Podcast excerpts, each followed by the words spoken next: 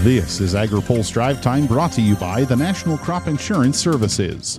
America's crop insurance agency provides individualized protection on more than 490 million acres of farmland. Good Monday afternoon. I'm Spencer Chase.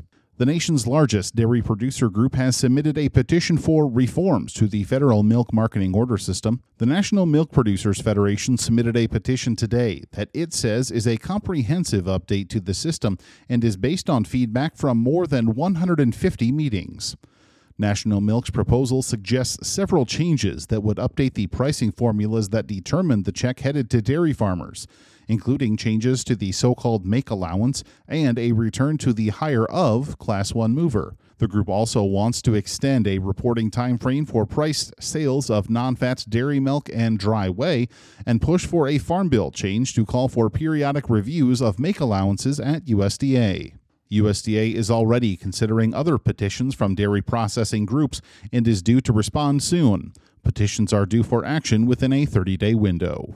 Jacqui Fatka has more in her coverage on agripulse.com. The leader of the Farm Bill process in the House says no stone will be unturned in the pursuit of resources to write the legislation. House Ag Committee Chair Glenn G.T. Thompson was in Kansas City today for a roundtable discussion with local agricultural groups. On the sidelines of the event, he told AgriPulse of a general acknowledgement that more money is needed for many Farm Bill programs, but he wants to figure out just how much and how to pay for it. As we audit and see what those pots of monies are sitting around in different parts of government related to, specifically to agriculture, you know, under the Constitution, Article 1, um, it's the legislative, it's Congress that decides spending and where monies get spent, and that, that plan starts in the House constitutionally.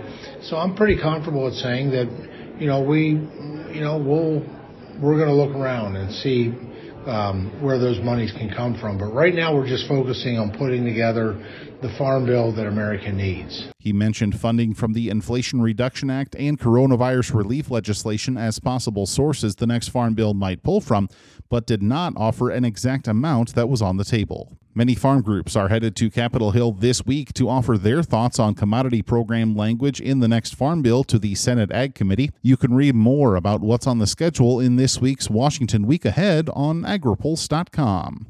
Also online today, the Farm Bill's research spending is expected to be a hot topic in the upcoming reauthorization, and the corn refining industry hopes to benefit.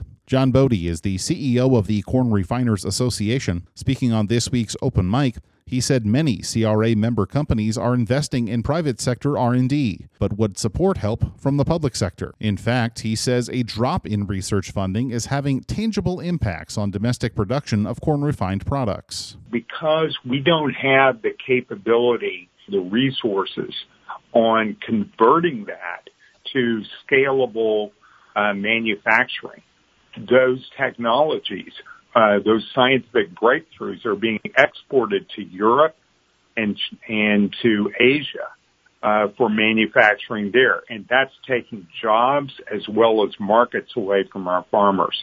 And that's one of the things we'd like to address in this farm bill. Bode has more on the sustainability and economic challenges facing the nation's corn refiners in this week's open mic interview on agripulse.com.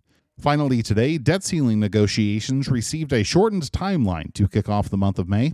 Treasury Secretary Janet Yellen said today the federal government could default on its debt by June 1st, absent a deal to raise the debt ceiling. That's a more specific timeline than her earlier prediction in January, which set the time frame at early June. House Republicans passed a bill to raise the debt limit last week, but Senate Democrats and the Biden administration say that bill won't work for them.